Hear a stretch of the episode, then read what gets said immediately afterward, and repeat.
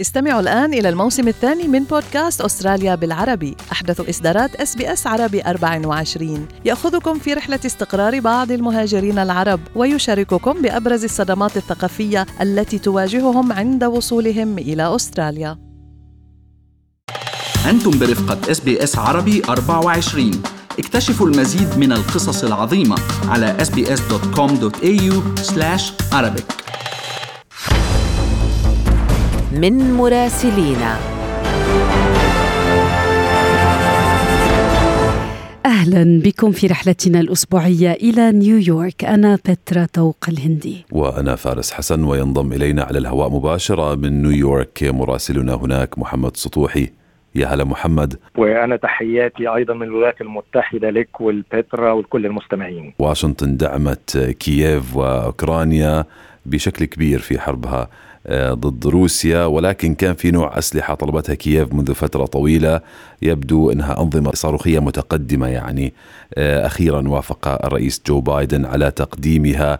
آه، هل برأيك هذه الأسلحة وتقديمها لكييف بهذه الفترة تحديدا من الحرب ستحدث فارق كبير أو فيها إشارة على تحول طريقة الدعم الأمريكي لأوكرانيا؟ طبعا هذا القرار مجرد اتخاذه هو مؤشر إلى أنه إدارة بايدن مع الوقت تتصاعد في نسبة وحجم ونوعية التسليح الذي تقدمه لأوكرانيا. وطول الوقت هناك جدل داخل الإدارة وفي واشنطن حول هذا السؤال. إلى أي حد وإلى أي درجة ندعم القوات الأوكرانية في حربها للدفاع عن أوكرانيا ضد القوات الروسية؟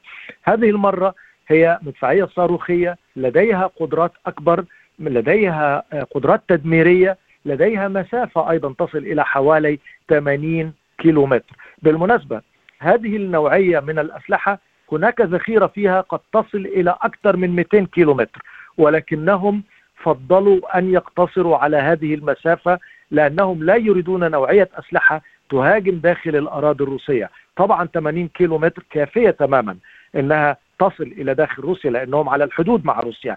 ولكنهم حصلوا على تعهدات من القوات الأوكرانية والمسؤولين الأوكرانيين إنه لن يتم استخدامها إلا داخل الأراضي الأوكرانية لمواجهة القوات الروسية.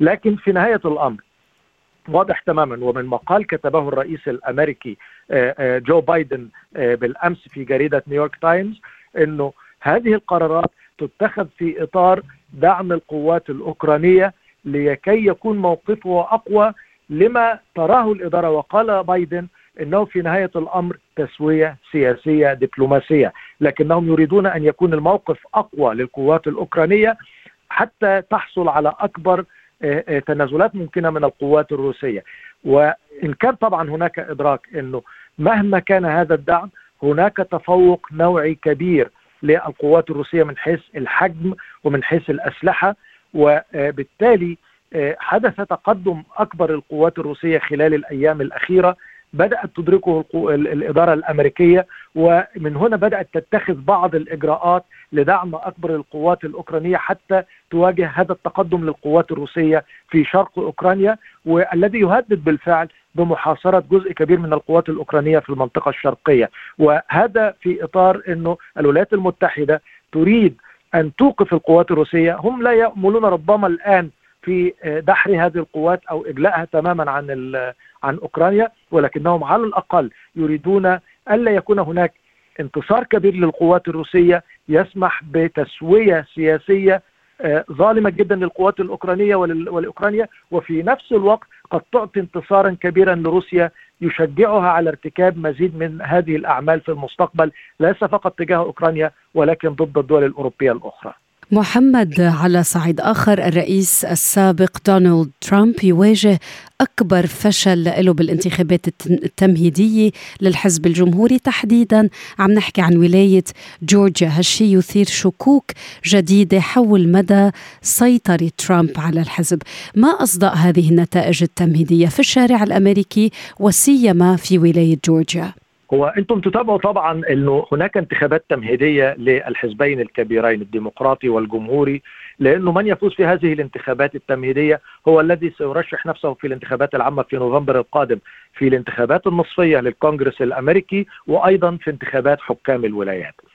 حتى الآن الرئيس الأمريكي كان له نسبة تفوق كبيرة إنه أغلب من دعمهم في هذه الانتخابات التمهيدية حققوا انتصارات وربما تصل إلى أكثر من 92% ولكن جورجيا تحديدا كان عليها تركيز كبير لماذا؟ لأنها إحدى الولايات التي فاز فيها جو بايدن وفاز بفارق ضئيل وكان هناك محاولة من من دونالد ترامب أن يغير نتيجة الانتخابات وضغط على المسؤولين في ولاية جورجيا ومنهم حاكم الولاية براين كامب لكي يعيدوا عملية الفرز فأعادوا الفرز ثم ضغط عليهم لتغيير النتيجة ولكنه فشل في ذلك فأصبح معاديا تماما للمسؤولين في جورجيا منهم براين كامب الذي آه، حاكم الولاية الذي رفض الانصياع للكثير من مطالب آه، دونالد ترامب رغم أنه جمهوري مثله ومحافظ مثله لكنه وجد فيها مبالغة إنه يطلب منه أن يبحث له عن أصوات كما فعل مع سكرتير الولاية.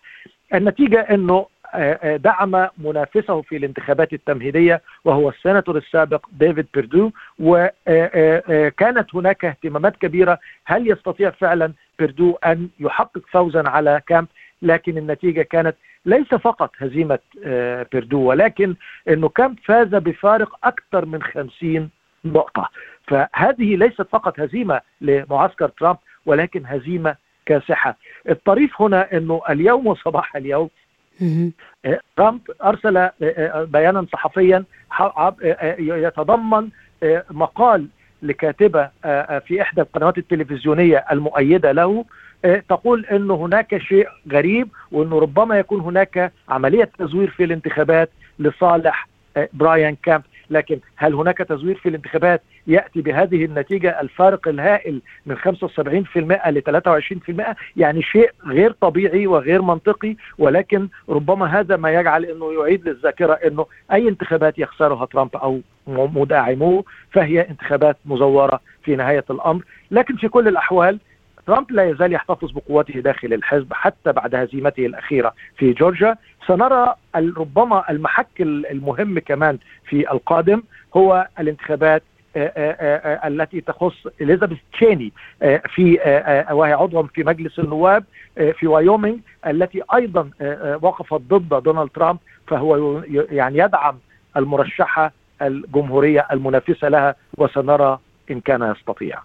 محمد أخيرا المحكمة العليا الأمريكية منعت تمرير قانون جديد في تكساس كان يسعى ل يعني منح وسائل التواصل الاجتماعي القدرة على حذف البوستات أو المناشير أو المنشورات، شو عنا تفاصيل عن هذا القانون؟ طبعا أنتم تابعتم إنه وسائل التواصل الاجتماعي أصبحت مهمة جدا حتى في العملية السياسية ولها تأثير كبير في العملية الانتخابية وخلال الفترة السابقة من خلال عامين وما قبلهما كان هناك دائما أسئلة حول هل يمكن لهذه الوسائل سواء الفيسبوك تويتر وغيرها إنها تحجر بعض البوستات التي ترى أنها اولا فيها تحريض أو إنها فيها معلومات كاذبة أو مضللة.